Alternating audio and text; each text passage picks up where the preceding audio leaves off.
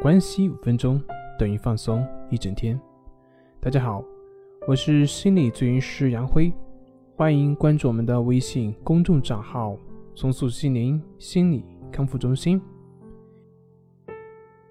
今天要分享的作品是一分钟如何找到思维的不合理性。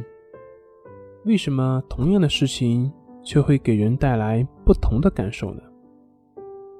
记得以前看过这样一个故事，说是同样是一个酒鬼父亲，一个小孩子觉得人生无望，碰上了这样一个悲惨的家庭，于是自暴自弃。那么同样是这样一个家庭，另外一个小男孩觉得自己要努力进取，争取早日摆脱这个家庭对自己的束缚。于是呢，第一个小男孩整天就游手好闲、自甘堕落；那么另外一个小孩呢，就积极进取，取得非常大的成就。这个时候，就有记者去采访他们，问他们是什么原因让你们走到今天这个地步呢？他们的答案都是一样的，因为有一个酒鬼父亲。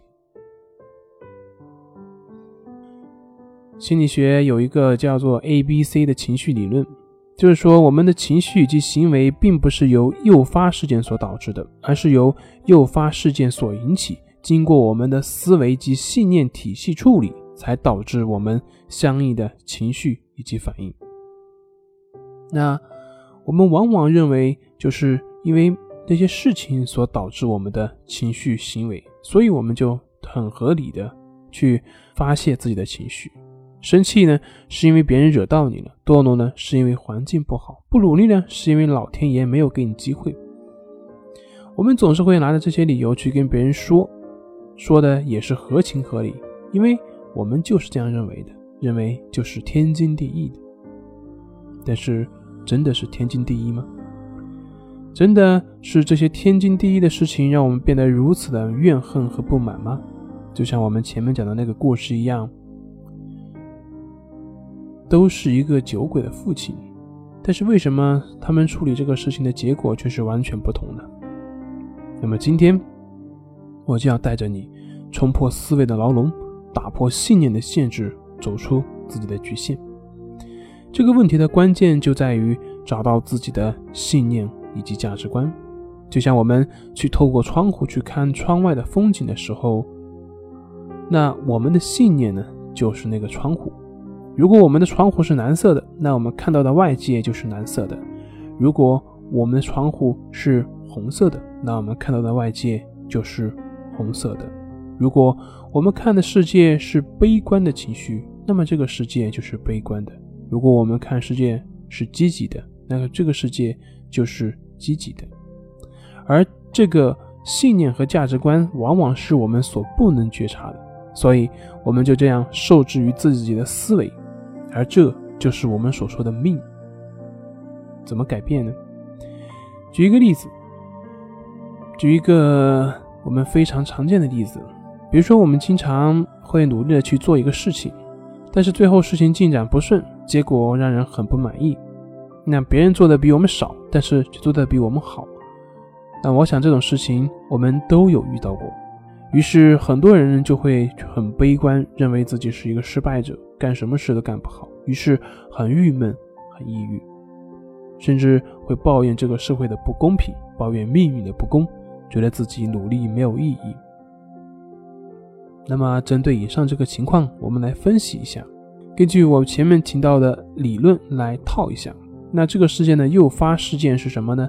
就是我们努力了，但是事情的进展并不如人意。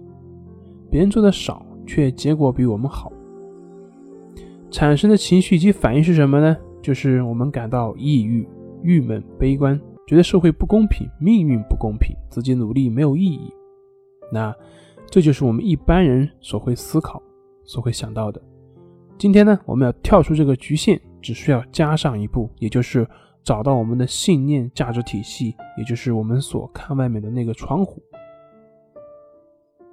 看一下我们的思想价值观是不是存在问题？是什么样的价值观导致我们这样认为呢？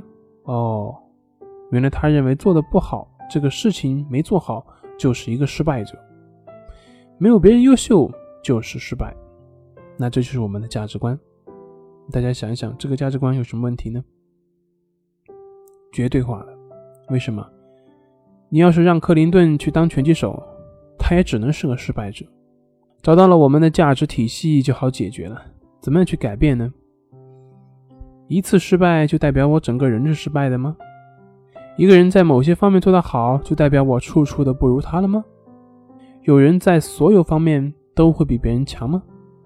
那么这一反思，我们就能看到自己的局限性。进而想想事情的进展不好，也许也并不是什么坏事，这代表我还有某些因素没有考虑到，好好的向别人学习，又可以更好的进步呢。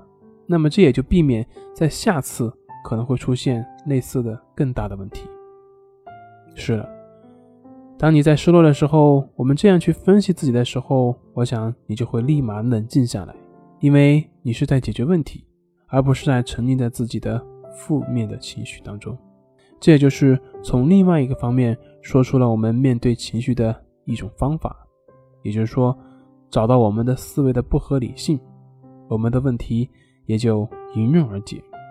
好了，今天就跟您分享到这，那。我们下期节目再见。